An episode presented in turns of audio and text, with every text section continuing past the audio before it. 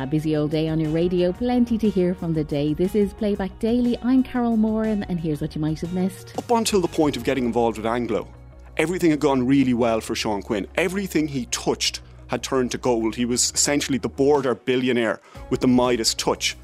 And I think that gave him a sense of invincibility. You said they have it in their blood, that they've turned to violence uh, in a way that people from South Tipperary won't. I'm not saying everybody does that. I'm saying it happens more frequently in border areas, and that's been the history, unfortunately, the deplorable history of those areas. I am constantly changing, yet always the same. Losing my way is part of the game. The end is my beginning as I journey alone, surrounded by love. We are all heading home. And we'll start in the morning and on Today with Claire Byrne, that three part RTE TV series Quinn Country, looking at the life and career of Cavan businessman and once Ireland's richest man, Sean Quinn.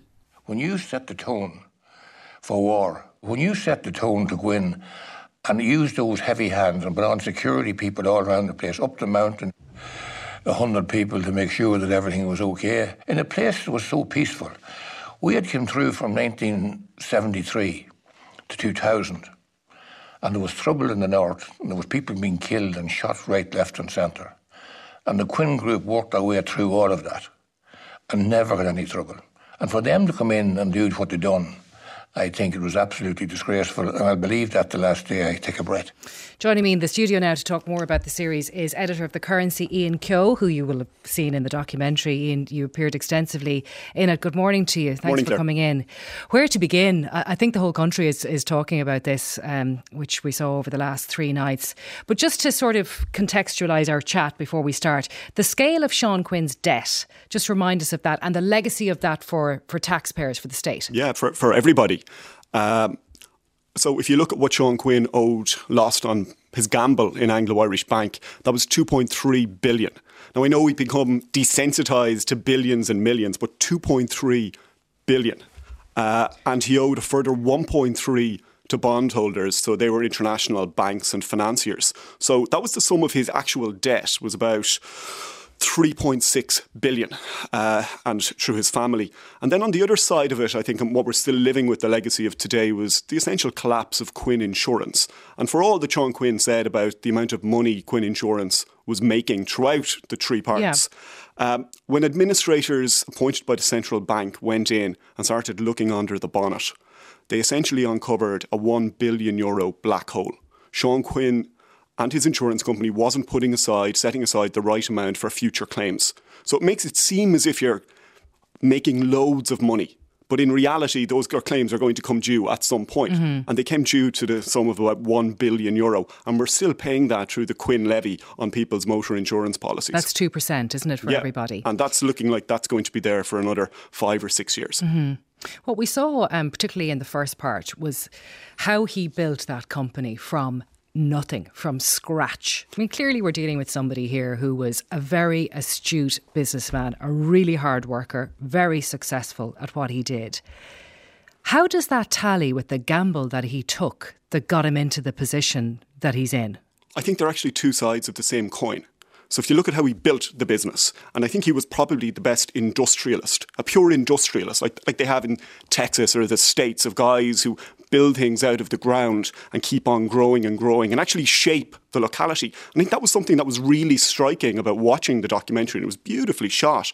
But you got a sense of Quinn had left a physical imprint on his locality. So there was the Quinn trucks up and down the roads, the windmills, um, you had the quarries, the factories. The giant Q was emblazoned everywhere.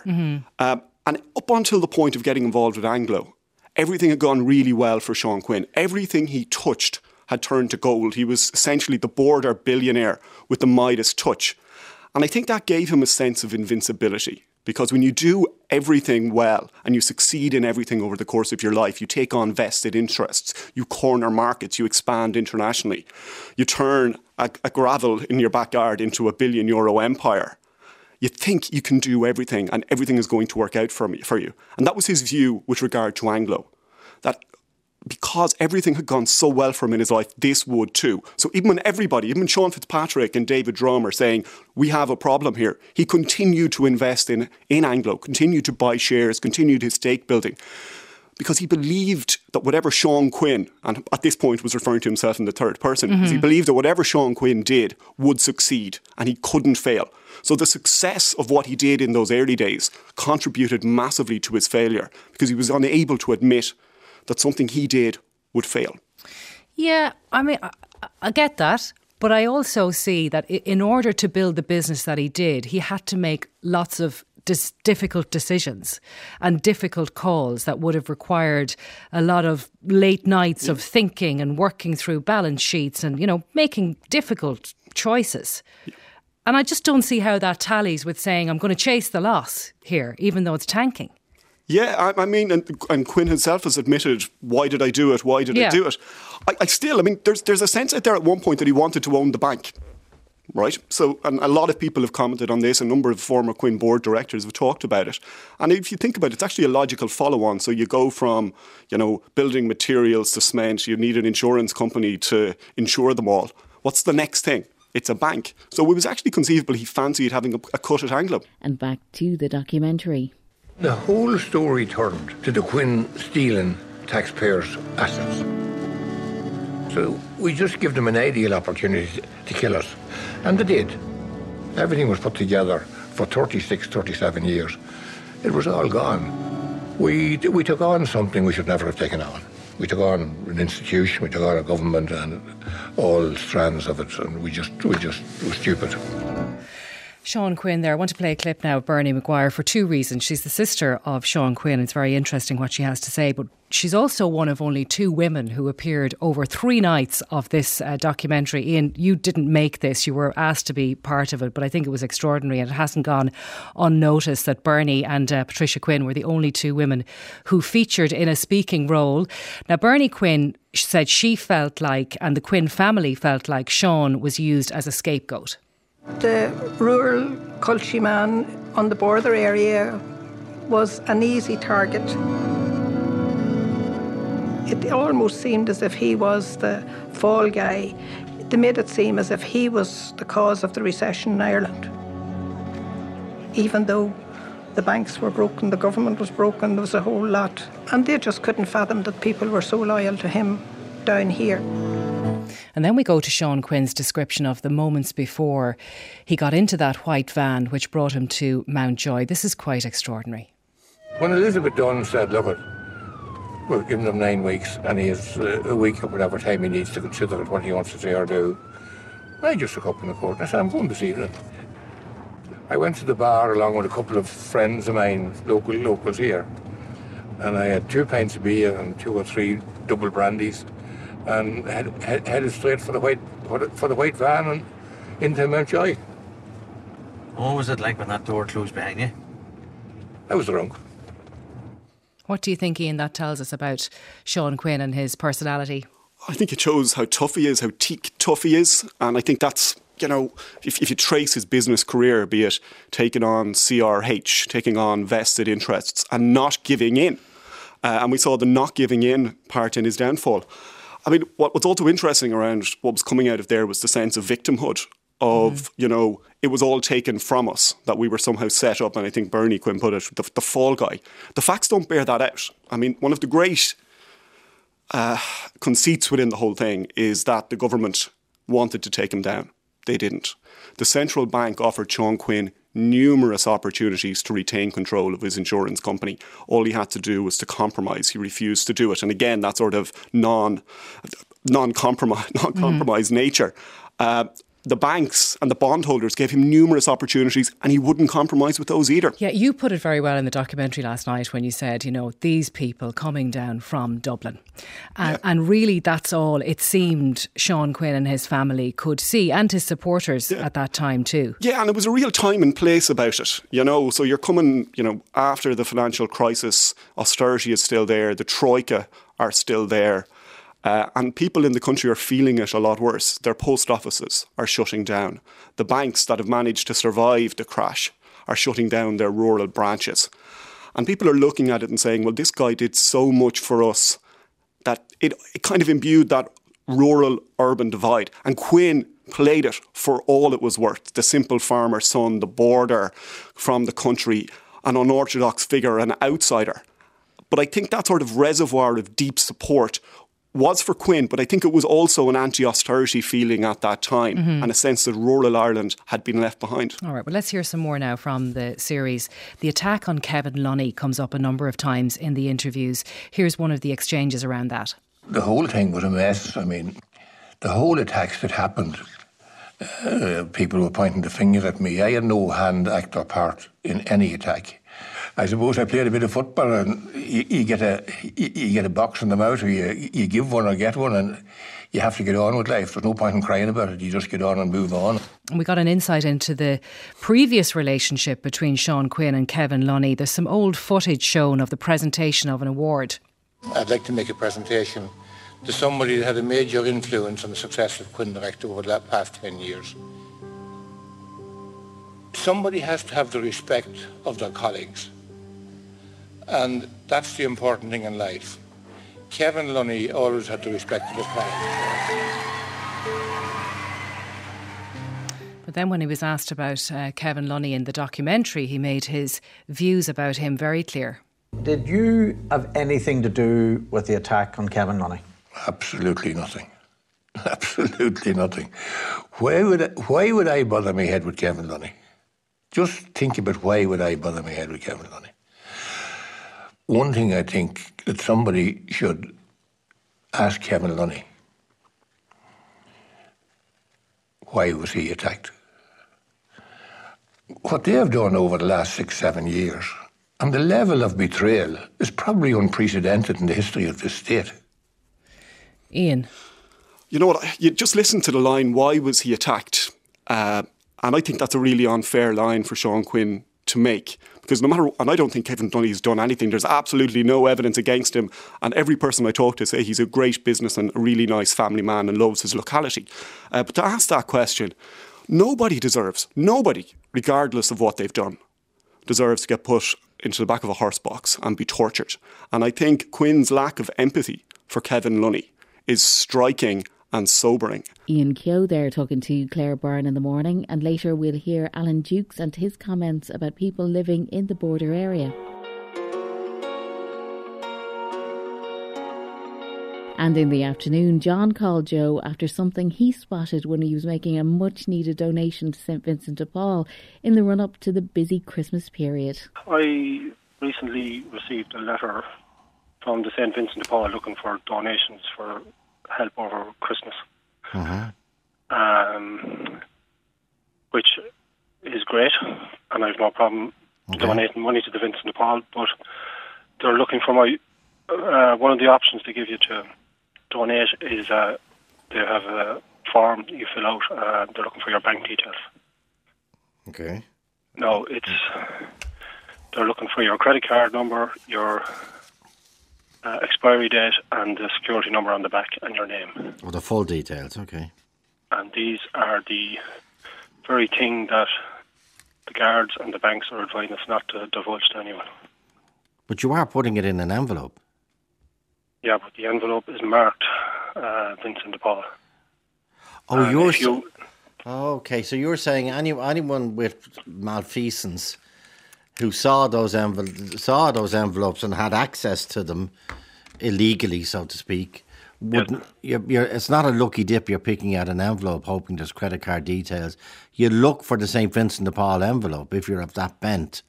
Yes, that's what I'm saying. Yeah. Yeah. Um, and how how distinctive is the envelope? It's very distinctive. Um, it's marked with the Vincent de Paul with their address. Uh, it's blue. Like if I was somebody of a mind to try and do something like that, or uh, I'd have no problem picking out these envelopes.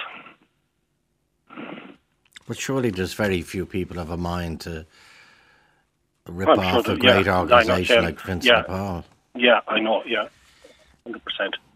Um, and I'm not saying it's in the Vincent de Paul. It could be in the post office. It could be uh, somebody going into an old person's house would see the envelope on the table. Okay. Uh, or any house. Yes, exactly. That's my only issue with it, and uh, um, I, have contacted the Vincent de Paul, and uh, they agreed with what I was saying, but uh, seemingly they've been doing this for years. My only issue with it is that it's the very thing that we've been told not to divulge to anyone. And the Vincent de Paul are writing out to people looking for these details.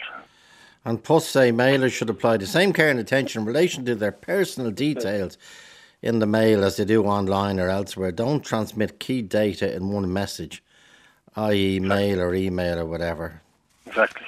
And the St. Vincent de Paul say, as is common practice for many charities, our uh, SVP blue envelopes have been dis- distributed during the annual appeal since 2017. Um, we, there's never been an issue with anyone's bank details being misused. About 10% of all donations to us come through the post. The blue envelopes are delivered by An Post and as part of their service. There are no names or addresses on envelopes delivered in this way. Um, Correct. Yep. So, so you, but basically, what you're what you're what you're worried about, John, is that the envelope is identifiable. Exactly. And if I was someone who was looking for bank details, uh, I know exactly what's in those envelopes. There's either one of two things. There's mm. either a check, which is uh, probably a safe way of sending money, mm-hmm. or else your bank details. Okay, now and it's all your details. It's your name, it's your address, it's the security code, it's the credit card number, expiry date, and all. Yes. Yeah. Mm. And they say it's it's it's sent to a PO box number, yeah, uh, free post number. So that means a free post number means that you you the the recipient goes and collects the delivery at the local sorting office. I presume so. Yeah. And, so now, so in other words, not, not that well, I generally wouldn't be worried because they're so brilliant. Um, yeah so they never get into the hands of a postman or postwoman. Not, I, I, even hate putting it that way. But in other words, the chain, the chain of possibility for malfeasance, John, is reduced. Yeah, but it's it's my as I said, my issue is it's a marked envelope. Okay. I don't know how many people's hands it's gone through before it gets to that post box. Okay, and I take your other point as well. Someone could come into a house, and you know, if the marked envelope is there and it's sealed, you know, there's details in it. Yes. Can you put cash in that envelope, by the way? It doesn't. It doesn't look for cash. Uh, it's not one of the suggested ways, but uh, I'm sure there's nothing stopping okay. people putting cash in it if they want. You know. Well, that's John. Then Edward called Joe. I'm listening with interest to it, and there is a way around it. Okay. That's what I do because I get quite regularly get post in or you know, through the letterbox and it's the donations to different charities. And what I do is I have my debit card, and that's linked to an account. Okay. And there's a certain amount of money in that account. And I never have much money in that account. If, if say I wanted to donate uh, 100 euros to Concern, yeah. so I would ring them up. I never put any details in paper. I'd say I'd like to donate uh, uh, 100 euro. Yeah, why are you using my debit card? Before I ring up, I would I would go onto online onto my online banking, and in my debit card account there would be maybe 50 euro that's all I ever keep it at any one time. So I would transfer the euro 100 euro into my debit card from a separate account that's not linked to my credit card. Okay. It's not linked to my debit card. It's just a separate account that can keep my savings in. You can't access it at all. Only I can access it. And then I would transfer that 100 euro into my debit card account, and immediately then I would do the transaction, and it would be transferred. And if for some reason someone was able to get into my debit card account, whatever, because yeah. when you're giving your details, even over the phone, there's yeah. a very, very small likelihood. I'm not saying it's never happened to me where somebody could could could use your details to to make a fraudulent activity. But at any given time, there would be only maybe a hundred or fifty mm. euro in my debit card account because I'm always uh, cognizant of the fact that there could be fraud committed on it. And with your credit card, and once you do transactions on your credit mm. card, and it's happened to me several times over the years where I've looked at my credit card, I thought I didn't do that transaction and I ring up and I say to the bank, and I'd say, okay, yeah. and I'm covered for that. The bank would say, yeah, we see you you weren't in Galway yeah. yesterday, or you weren't in New York or whatever, some ridiculous place around yeah. the world, and they say, yeah, we'll, we'll debit that back into your account. so if you want to really safeguard yourself, only keep in your debit card account what you need on any given day. Because you can go into the bank okay. and you can set up a separate account, separate from your credit card, separate from your debit card, and keep whatever money you need in that account and you can transfer it as you need it okay. into your debit card account.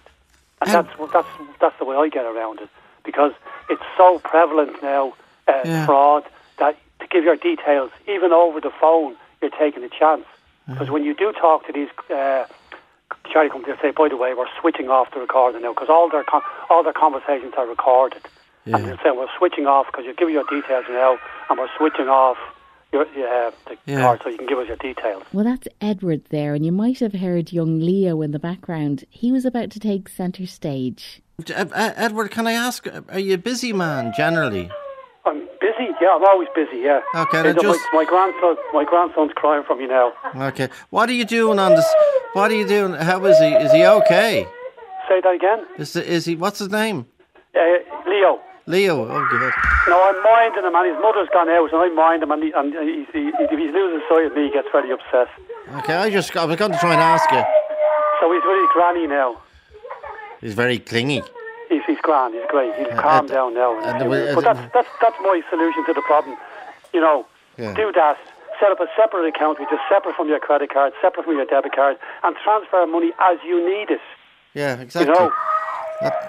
But I have Is to go, he, Joe. Okay, mind He's yourself. Very upset. Oh, tell Leo we said hello. Okay, fair well, play. Tell, yeah, okay. You see what I was going to. I, I, I has his granddad. Do you hear him? Ah, he's up in his lap. Look, he's calming him down. He's calming him down. Okay, okay. It's like that. Um, You're okay. You're okay. Did you hear me on the radio? Did you hear me on the radio? Give him a hug. Give him a hug. Ah, oh, that's some grand uh, magic right there. Young Leo, star of Liveline in the afternoon. And on the Ray D'Arcy show, The Perfect Roast Dinner, it's an obsession for podcasters Emer McLysaght and Esther O'Moore Donoghue. Uh, now, uh, it's the 1st December, which means you might be starting your preparations for the highly anticipated Christmas roast dinner. Roast being the important word there for our next guests because they have a fascination, dare I say, an obsession with roast dinners. Um, we've Emer McLysaght and Esther O'Moore Donoghue, and they co-host a podcast called Emer and Esther's Sunday Roast. Good afternoon to you both. Good afternoon, Good afternoon Ray. To give it its full full title. No, sorry, its full title is Emer and Esther Sunday Roast with Emer and Esther. We just oh, we right. yeah. we just make it as long as possible. And you are roast detectives. This we, we, are. We're the Nicola Tallants of roast dinners. Yeah, yeah. Right. Jessica Fletcher, R.I.P. Absolutely. Um, we've yeah. taken over her role, yeah. and we're very serious about it. Oh, yeah. You've done a lot of difficult yeah. work. You've put yourself in yeah, harm's way. Carvery confidential. Absolutely. Uh, so before we get to the podcast, just how did you? Where did the friendship start, the two of you? Um, we met through mutual friends yeah. a few years ago. Mm-hmm. Then discovered we lived actually quite close to each other yeah. um, in Dolphins Barn at the time. And then during the lockdown, we started going on our silly little walks yeah. together and within our two kilometres. And there we discovered a shared love of roast dinners, carveries. Right. I mean, look, there was nothing to do, Ray, and we fixate on things. And that was like, do you think someday we might be able to sit in that pub and have a roast or a carvery? and we were, and that was it. And then, you know, we just kind of extended the stupid idea. And it's like, of course, then if we did that, sure, we might as well start a podcast. No, because at the beginning we were like, we went for carvery and I did up, because we had nothing to do. Like, we were bored off our brains. So I made up these little scorecards and we'd have like earwigging potential, a number of roasties on the plate, and just something to, you know, yeah. pass the yeah. Long days. We went for our first roast together in the Patriots Inn in Mm. Kilmainham. And there was there was great um, eavesdropping at the time. That was very good There was a group of people waiting for a man called John, and then we got caught up. and We were like, "Is that John? Do you think John's going to arrive anytime soon?" Yeah, every time someone new came into the table, it was like, Miss John here. John's not here. Ah, I miss John. Love to see John. Where's John? We are like, where is John? And we were just bed into the Yorkshire Puddings listening to this family. Anyway, look, as I said, we didn't So that little got, to do. that got five out of five for your wigging. Yeah. that was five out of five. John for never arrived. John never arrived, so we don't know Well, what happened to John, but we, we Let's think get of him your, your, your roast dinner credentials then. Mm-hmm. So was it something you were brought up with, Esther? Ah, yeah, I think I was lucky. Mum made a roast every Sunday, and of course, you know. And was it roast roast chicken every week or no? You pretty variety. Was, no, more often than not, it was like a, a, roast beef. There were some years where she was bet into the garlic seasoning. There was a lot of garlic salt going around the place, but it was just standard roast. And you know, roast potatoes are very important. And me and my brother, you know, if there was one left on the plate, if you got to it first, then good luck to you because we were not going to be polite and say you uh, have yes. that. No, it's fine. Yeah. It was just like every person for themselves. Stretch or starve, yeah. Yeah. So, uh, so yeah, Mum made a great roast, and they're just very comforting. And yeah, that's what we, we had growing up. Mm. And yeah. What about you, Emer? Same. Yeah, we used to have a roast every Sunday. My mother cooked most of them, but my dad stepped in a good bit of the time. Mm. Often had chicken. That was my favourite, and I preferred a leg. And I think I was the only one in the family who preferred a leg, so I that was always. Yeah. Can I very happy? Can I get involved in this? Oh, absolutely. Yeah, yeah. yeah. Is that okay?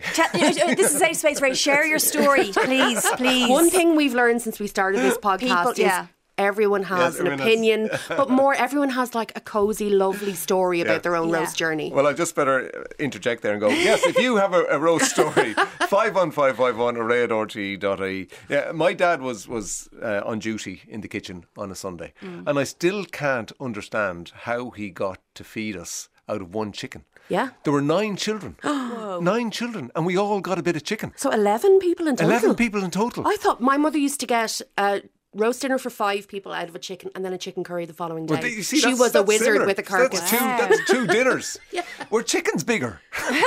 they were. Were chickens bigger? Text in now. Were ex- chickens bigger? Maybe our expectations were lower. but, maybe that's it. Yeah. But it was it was the was the plate. What did the plate look like, Ray? Was it padded out with lots more veg or something? Because maybe we were too were too greedy for protein now. Well, of course, of course, plates were smaller plates are smaller, chickens are bigger. and, and, we only had, I mean, in the 80s when I was growing up, I feel like the only vegetable available to us was carrots. And like peas. I, uh, and peas. Like, I don't know, had broccoli made it to Kildare in the 80s? I no, but, but that was a nice combination. yeah. You know, the, the, mushy the, peas.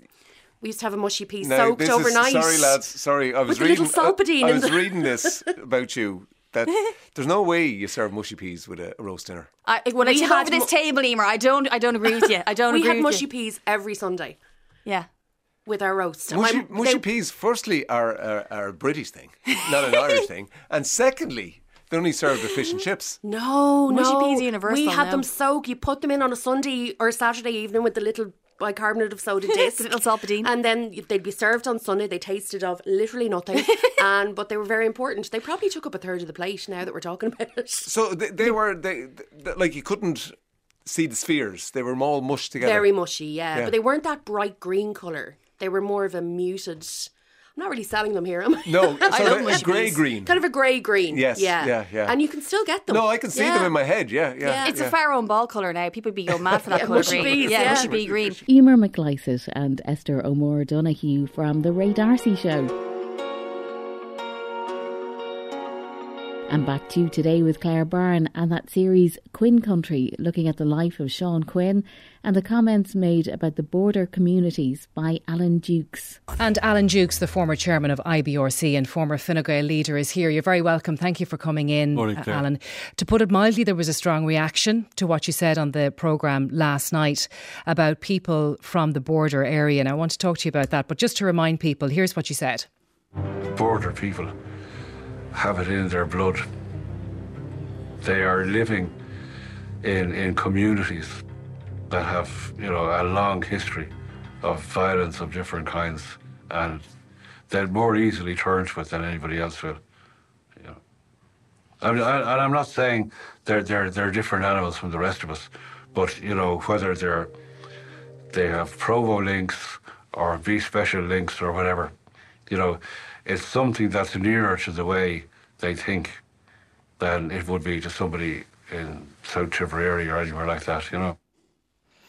Do you regret saying that? Uh, that's, it wasn't as elegantly phrased as it might be, but the fact is, I'm conscious of the fact that people in border areas have suffered more from violence than people in many other parts of the country. That's and not what you said. You said they have it in their blood, that they've turned to violence uh, in a way that people from South Tipperary won't. I'm not saying everybody does that. I'm saying it happens more frequently in border areas, and that's been the history, unfortunately, the deplorable history of those areas for quite some time. Listen. And I think it's necessary to point out that the atmosphere in which this all happened uh, was an atmosphere where people were very upset. uh, where people saw a danger to their livelihoods, and there was a particular kind of reaction that was seized on by people who then engaged in sabotage and in some kinds of terrible okay. violence. Okay, but, but, but said, what's happening today? I'm sorry. No, I'm sorry to cut right, across you now yeah. because this is really important. People are really upset by those comments last night. I was watching it on on Twitter. I have them in front of me here. Did Alan Dukes just demonise a whole community living along the border? Disgraceful statement, and I expect an apology tomorrow. The messages that we're getting in here this morning echoing the same sentiment. Alan Dukes needs to apologise immediately for his prejudice against the border counties. I am not saying by any means that the people in border counties are violent people. I'm conscious of the fact, as I've said, that they have suffered from violence more than most other parts of the country.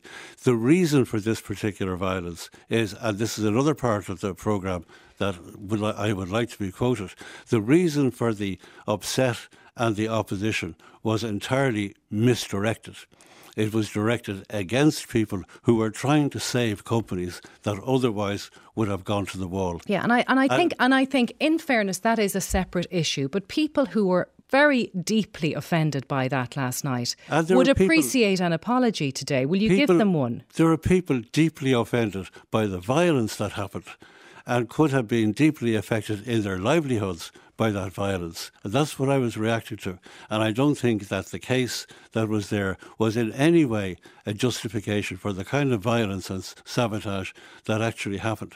Border people have it in their blood. They have it in their blood. It's it's part of the history of that whole area of the country, which I hope we have gone past now. And I, I do not for a moment say that everybody in the border area is inclined to be violent. That certainly wasn't my intention. I don't believe that. I wouldn't believe it for a second. They will more easily turn to violence than anybody else will because there seem to be a group of people in that area who will capitalise on upset and turned violence. And that was what happened in this case. But you, you weren't referring specifically to a small group of people. You were referring to everybody, to communities in the border area. I was not saying that everybody in the border area. Border people violent. have it in their blood. It's part of the atmosphere that they live in. It's there. It happens. Violence happens more often in that area and has for years uh, than in other parts of the country. Yeah, I mean, you I'm end not up for a moment saying that all border area people are violent people. Not at all. Mm-hmm. Far from it. They suffer from violence more than people do in other parts of the country. And do you feel that you should apologise today? I feel that if people have been offended by that, I just ask them to accept my statement that I don't for a moment believe that people in the border areas are violent people. What I'm saying and what I wanted to reflect was that they have suffered more from violence. Alan Dukes from Today with Claire Byrne. And it was a varied and moving conversation when Ryan Tubridy's guest in the morning was artist and activist Mary Moynihan. And Mary spoke about the death of her mother and the huge impact it had on her very young life. It's 41 years since my mother passed away in the 5th of December 1981. Tell me about your mother. Uh, my mum was Helen Moynihan and she was a wonderful woman. She was born in Kilkenny and she emigrated to the United States where she met my father. They lived in the Bronx, they met in the Bronx and they got married, but she always wanted to come home to Ireland. So she came home and after they were married and they bought a house in Coolock. Mm. And my mum always wanted to have children. And she had myself and my brother straight away. We're Irish twins. There's 11 months between us. Very good. And then she couldn't get pregnant again, and there was no reason given. And 16 years later, she became pregnant. And she was delighted, and my family were so happy. And she had a wonderful baby boy called Edmund. And seven days after she gave birth, she became ill suddenly. And um, a few hours later, she died. And what happened was um, she became ill, and my father took her into the hospital. And the hospital saw her, but they sent her home. And on the way home, she went into a coma. And my dad brought her back to the hospital, but he said at that stage, you know, they were all over her, but it was too late. And she passed away a few hours later. There are a few things I'd like to talk to you about that. Um, one is that sometimes people have better than experiences than others when it comes to the last words with somebody who then dies unexpectedly. Uh, you had gone, you'd, you had talked to your mother that day, hadn't you, when you got home from Yes, um, I used to come home from school every day for my lunch and have lunch with my mom and then walk back to school. And on this particular day, when I came home, she was unwell and lying on the couch. Mm. And I remember sitting beside her on the couch and talking to her for the lunch. And then when it was time to go back, I said to her, Can I stay home and look after you? And she said, No. She says, I want you to go back to school. And my mum always had a thing about education. Um, she always wanted her children to be educated. And she insisted, I was doing my leaving cert that year. She insisted that I go back to school. So we did have, you know, the petulant teenage ways. We had words, and I was cross leaving, and it was the last time I saw my mum, and um, it's something I carried for a long time that I never. I found it hard to forgive myself because because of those last words with her, and yet years later, when one of the things that helped save me was that I went back to education. Yeah. Because when my mum died, we had a little baby and I had to help raise that child. So I ended up not going to school and I didn't get an education. And when I did go back to education, I always remembered my mum's words that is, as your lovely presenter was saying, it was an argument of love in a way yeah. because she wanted me to get an education. That's why she sent me back to school where I wanted to stay and look after her. And I was very proud to eventually get back to college. Um, well, if we could return to the point where your where your mum died, and you, you, as you said, there was a little baby in your life then in your world, your your baby brother. Yes. So how did that work out initially then? Because your dad was obviously on his own, and it was you and your your other uh, brother. Yes, uh, Joe. Uh, Joe. Yeah. So tell me about that. How did, what was the mechanic of that? Well, the baby was seven days old, and in a way, I think having a child keeps you going. Yes. My mum was the heart of our family, and I remember years later my brother Joe saying to me that even though we were close, when she died, there was no counselling back then. Mm. You were left on your own to handle something like that, and it was hugely traumatic and we were all lost in a way in our own grief. And for the first two years, I looked after Edmund, and but I wasn't coping very well. And then at a certain point, my dad did meet someone again, and he did eventually become married again, happily married. But he did say to me, he offered for me to raise Edmund as my own, as I'd looked after him for so long. But I knew deep down, I don't know how I knew, but I knew that if I did that, it would not be good either for me, but especially for the child, because I was in a place, a very dark place.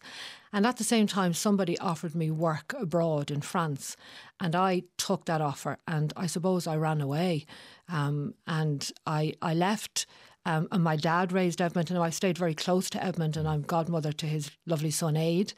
But at the time, I was 17 and a half, 18, and I went abroad to France and I worked over there. It's an extraordinary thing, isn't it, to, to, to, to be asked or suggested to by your father, do you want to take the baby um, and, and, and bring him up as your own? And for you at that age, that is not a, a position I would envy to be in. Well, he. I think my my dad did it out of love. Oh, of um, course. And and it was the right thing to do. Um, but equally, years later, I felt, looking back, it was the right thing for me to do yes. because the child ended up having a stable home, where I ended up going on a, I suppose, a journey of losing ten years out of my life. But because there was no counselling, because I had no access to deal with mm-hmm. what was going on, um, and because my mum had died in circumstances where we were never really told what happened to her, and the attitude back then was you don't talk about things like that. There was no inquests, which I, you know, I'll talk about in a few moments yes. about around that. And you were left with a lot of unanswered questions. And Ryan asked Mary about her time in France. When I was in France, um, you know, in a way, I was learning to stand on my own two feet. I ended up in Marseille, which was at the time it has the highest crime rate in Europe as a city. It was there was a lot of violence, and I unfortunately ended up um, suffering from a serious violent uh, assault. Um, and it was, I was, you know, I was young, I was vulnerable, and it made me aware of the the vileness and the destructiveness of gender based violence. Mm-hmm. Um, I accepted a lift from somebody. Uh, it was somebody I had met briefly, very charming person, and turned out to be what could only be described as a predator. And I was violently attacked. Now, I managed to fight my way out of that. But um, as I said, it, it, it made me aware of the vulnerability of people. And I, I came home to Ireland and I turned to drink for uh, as a coping mechanism, I suppose, mm-hmm. and reached rock bottom, as they say, and realised that I, if I didn't do something, I wasn't going to survive. What did rock bottom look like? It was just a very, actually, it was like being in the bottom of a well and there was no way out and it was very dark. I always felt when my mum died that it was like all the colour went out of my life and you lived in a very grey, dark world. And I've always seen myself as strong and I tried to get through on my own. But what I discovered was you were strong by acknowledging your vulnerability. And for me, that was accepting my vulnerability and reaching out that, yes, I can make it through, but sometimes you need help to get you through the maze of grief. It's like a maze mm. and you mm. get lost. And I needed support, and I did reach out for counselling. And that step of speaking and, you know, saying to others to help you and to support you through is very important. So I would encourage anybody to do that if you're lost in grief. So you found your way out of the maze yes. and into the world of uh, a much happier world. Yes. And you became a mum a few yes. times over. And would you, how would you describe yourself then post, shall we say, post maze? Well, I think there's three things that I would always say saved me. Okay. The first one was education, going back to education. The second one was the arts, getting involved in the arts. And the third one was love, the love of family and friends. And I just want to say about education, I remember at about 22, 23, after I'd started counselling, I went back to night school did my leaving cert again by night, and then I eventually, by the, I, I didn't get to college until I was thirty, and I had just had my first son, and he was four weeks old, and I remember turning up on the first day of college, and I had the baby with me, and somebody was to meet me to pick him up and mind him. Mm. And I was standing there with all these people around, with great excitement. And and as time went by, it was getting closer to the start of the first class. I realised the person who was coming to pick up the baby had gotten their times mixed up, and they weren't coming. So everybody started to disappear, going up the stairs to the lecture hall, and I was eventually left there on my own. And I was thinking, this is not going to happen. And something in my head said, no, I've worked too hard for this. I took the baby off. He was in a sling, put him on the ground, took off my coat and my jumper, put the baby back on, put the coat, my jumper over the baby and my coat over the baby and hit him. Wow. I made sure he could breathe. But you smuggled the baby in. and I smuggled to, him into to, the class. To, guarantee your education. Yes. And I, I, I, often wondered, was he the first baby to attend a class in Trinity? and, and then I remember at the end of the lecture, he was, he was asleep for most of it, as babies do. He woke up just as it was finishing and let out this enormous roar. And everybody turned to look at me.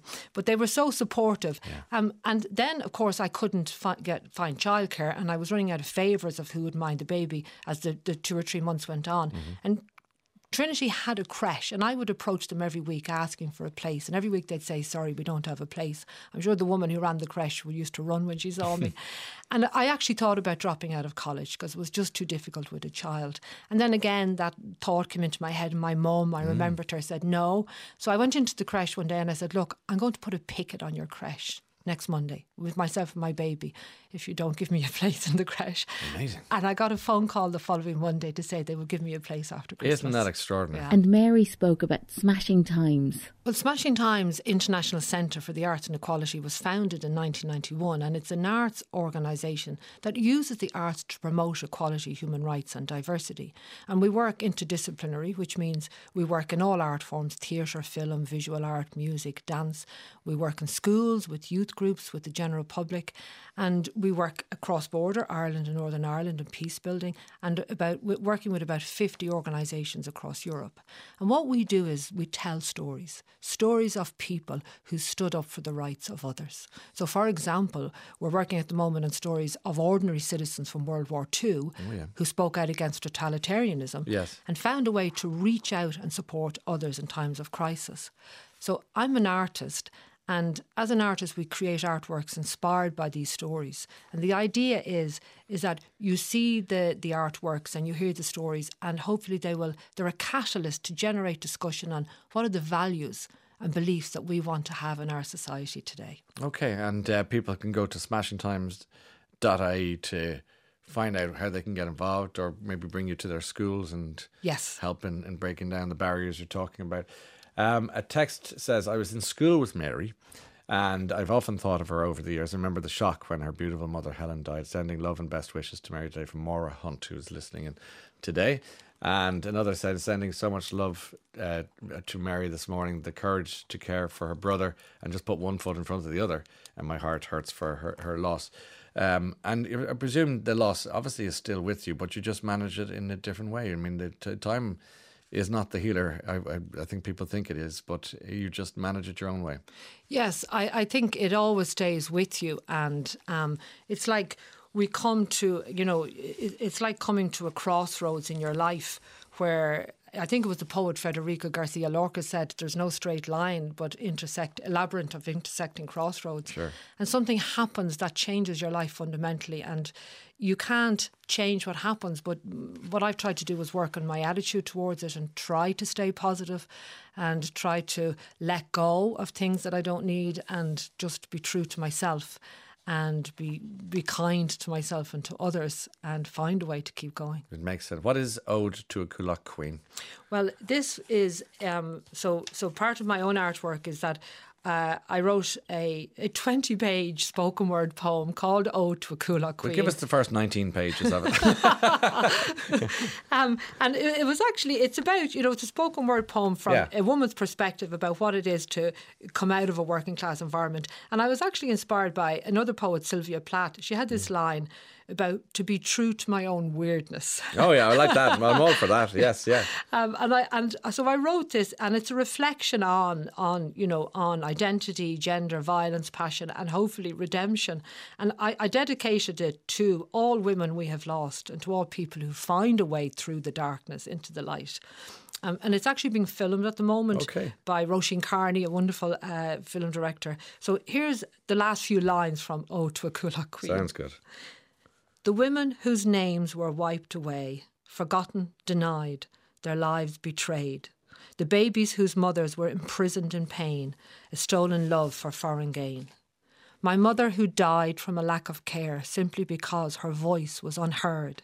Her memory whispers laughter and joy. Her name will echo for you and I. She is the blue of the earth, the sky and the seas, the light of the cloud, the rustle in trees, wise to the unknown, a key to infinity, whispering strength to my vulnerability. One day I shall meet you, my unknowable self. I shall hold you in kindness and sit for a while. Listen to instinct, trying hard to let go. I am warrior, my creed is my own. I am constantly changing, yet always the same. Losing my way is part of the game. The end is my beginning as I journey alone, surrounded by love. We are all heading home. Mary Moynihan from The Ryan Tubridy Show. And in the afternoon, Bus Éireann's online booking was the reason Owen Brophy called Joe on the live line. Hey, Joe. How are you keeping? Doing well. That's good. issue with Bus Éireann. Right? Okay. Far away. Far during away. the COVID time, well, his story is during the COVID times, Bus Éireann had to run buses at 25% capacity due to COVID regulations. Then they okay. ran them at 50% capacity. Right. In order to make this happen Mhm. and to make sure that everyone got a seat, they had a seat booking system brought in. Oh, okay, because there was limited seats. Exactly. There was limited So- availability, yeah. Exactly. Limited seats meant they had to get computer code in. Computer code isn't cheap, has to be paid for. Two euro booking fee every time you want to book a seat in the bus going anywhere. Fair enough. I suppose it is in usual times. Mhm. Problem is, they still have it in place. Oh, they still have it in place. Yes. So you have the free travel. Yep. Um, my parents have free travel. I've got free travel. Okay. Most of my disability friends have free travel too. And the disability advocate person in the NTA has free travel. And they still pay two euro to book a seat online because you need to be guaranteed a seat apparently. But if you don't book online, where are you? You're not guaranteed a seat. Indeed. You can rock up to a bus Okay. with your free travel pass, wave your travel pass under the nose of the lovely driver, and hope that he lets you on if there's room. He or she, yeah. And then you've got to figure out where can you sit that hasn't been booked yet by someone else who has booked online and paid their two euro. What so the simple solution is put a checkbox on the Bus Éireann website. Tell them I've got free travel. Please don't charge me two euro, just Yeah. as it is with the Iarnród Éireann website now. And, but why? But, but the other, the other, sorry, the other way on is just abolish the two euro booking fee. Exactly. It's not Ticketmaster. Well, such as they might have suspected, they- however, I think they're You won't get away with two euro and Ticketmaster. But anyway, um, you are quite correct. The Department of Social Welfare say that the spirit of free travel was that no one should have to pay for it if they have it. Department of Transport have deferred to the NTA. The NTA have done their best to get comment from Bus Éireann. Bus Éireann's legal team says that under Article 9, Section 2 of EU Regulation 118-2011, they're allowed to be equal opportunity grass holes to everyone as long as they charge everyone two euro. Okay, now I have a long statement from um, Bus. They run the intercity services. Um, they say, I'll just go to the sting of it. Um, to reserve a seat on particular, particular service for the low fee of two euro per leg. They're saying it's a low fee. They then yes, go on that's to the say, selection box your grandmother was going to buy you. Never mind. okay, okay, okay. These customers can reserve. a- Jimmy, you're not getting a selection box this year. Bus Okay. Éireann needed to charge me two euro to come and see you. Okay, okay, okay. Passengers who have pre-booked a ticket or a guaranteed seat are also offered priority boarding. Oh, I didn't know that. So you get more for your two euro than you thought. Uh, not I all. to get on the bus one way No, or another, this- weren't you? Re- react to this one, Owen. Not all commercial operators accept free travel passes or offer the option for free travel pass holders to reserve a seat in advance. And of those who do, the expressway booking fee is the lowest in the market. Yes, that's because they're a monopoly. Name any bus Well, they're not a, they're not a monopoly anymore, but they they do get, and this is the this is this is what Bus Éireann don't refer to to. Bus Éireann get over forty million from the hmm. taxpayer every year, over hmm. forty million. Uh, the private companies, I know there's some small arrangements within the some some companies will accept, for example, the Lewis accept the um, the, travel, the- yes. the free travel, and they they get paid four million a year for the free travel, so they get paid. Well, Bus Éireann, Bus Éireann are comparing themselves to commercial operators, but commercial operators don't get forty-one million off the taxpayer every year at least. Cheeky, isn't it? Hmm. So you think the solution is because it is Very simple. but it, but it basically means that if you have free travel for whatever reason, and you, you Yeah. pointed out the number of categories there, disabled, um, uh, age or whatever, if you have free travel for whatever reason, um, you have to pay two euro to gar- to guarantee a seat on the bus. Yes. That's Owen on the live line with Joe Duffy. Now, have you got your Gansey sorted for Christmas? Well, on Today with Claire Byrne, Evelyn O'Rourke was at a Christmas jumper workshop. This Christmas, with rising costs, there's growing appeal to the idea of using imaginative, cost friendly, and creative ways to celebrate the festive season. And for one sustainable clothing project in Crumlin in Dublin, they're running workshops and swap events to highlight this message. And at the weekend, Evelyn O'Rourke went along to their Christmas jumper workshop to find out more. Evelyn, where's your Christmas jumper? I know it's shocking, Claire. The joy of radio is that you could have said, "Evelyn, I love that Christmas Oh, jumper we've you're cameras wearing." now. No, we've cameras now. You'd never get away with it. So you headed to Richmond Barracks in Inchicore in Dublin. That's right. I went along to the fair there because Change Clothes Crumlin, which is an initiative encouraging people really to give their clothes a second or third life in a sustainable way.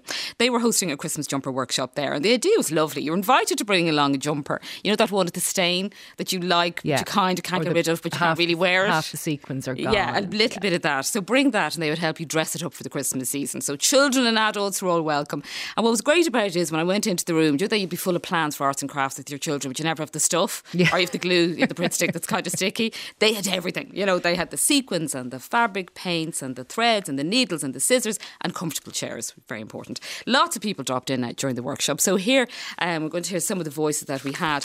But one of the people who's really impressive was a woman called Diana, and she had brought along a sweatshirt. She's Diana Levine. She's on Insta as Diana Levine Knits. I found out afterwards. But here she talked a little bit more to me about her plans for her Christmas jumper.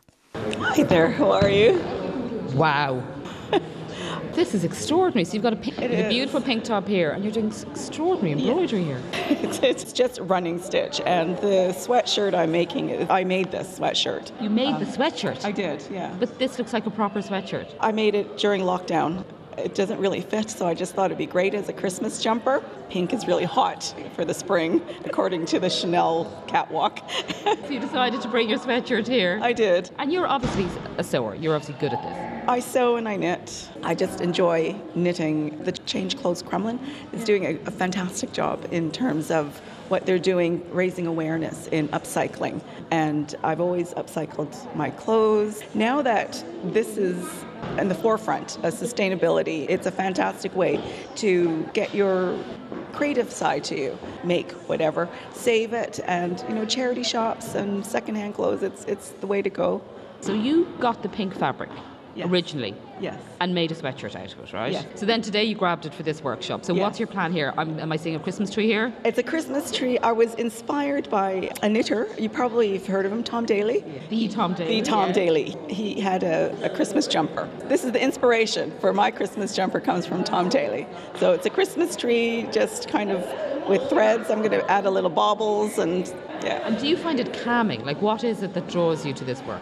So I work as an anesthetic nurse at the Children's Hospital. So very high pressure and stress, long hours. So this is my calm. And then I started sourdough baking during lockdown. Didn't we all? yeah, but you probably kept going. Well, I need new starter. If anybody out there has starter, because I killed my starter. Uh, it was great because you got to bring your own design to life, and Maeve Fleming was there, the person running the workshop. She's very gentle, so she goes around. She doesn't criticise, but she supports your sequence decisions. So she says things like, "Oh, lovely. Maybe would you consider?" You yes. know, one of those. But lots of people there were like, "Down, they were brilliant." But they were all very enthusiastic about that message of recycling and repurposing, and making the point that the idea of repairing and mending clothes. You know, as one guy said to me, "We've been doing this for generations here in Ireland, so it's good to bring those skills back." So here's some more voices from the workshop, along with Maeve Fleming, who was nicely helping us all to make our designs a little bit better. I think that is a good idea to upcycle these. We have a little stain here so we can cover and we can wear it again. You wouldn't have worn this t-shirt anymore, but now with this project today... I think that's a good idea, yeah. Christine, I think I'll hand my jumper to you. I think you'll do a better job. Making the most of what you have is always a worthwhile. Having something that you made yourself is always nice as well. Do you think it's something you've become more aware of? Well, I think as a value sustainability has always been in the Irish psyche, and most people will go back to maybe what they already know and maybe have a memory of when they were younger as well. I think it's obviously a good thing. It is, it's a great thing. Can you sew? Can I sew? I'm really bad at threading a needle. Mm-hmm. And so that takes me, that puts me off then. But if somebody thread the needle for me, I'll give it a lash. But I get very, oh God, I'm so impatient, Claire. Yeah. I do love glue.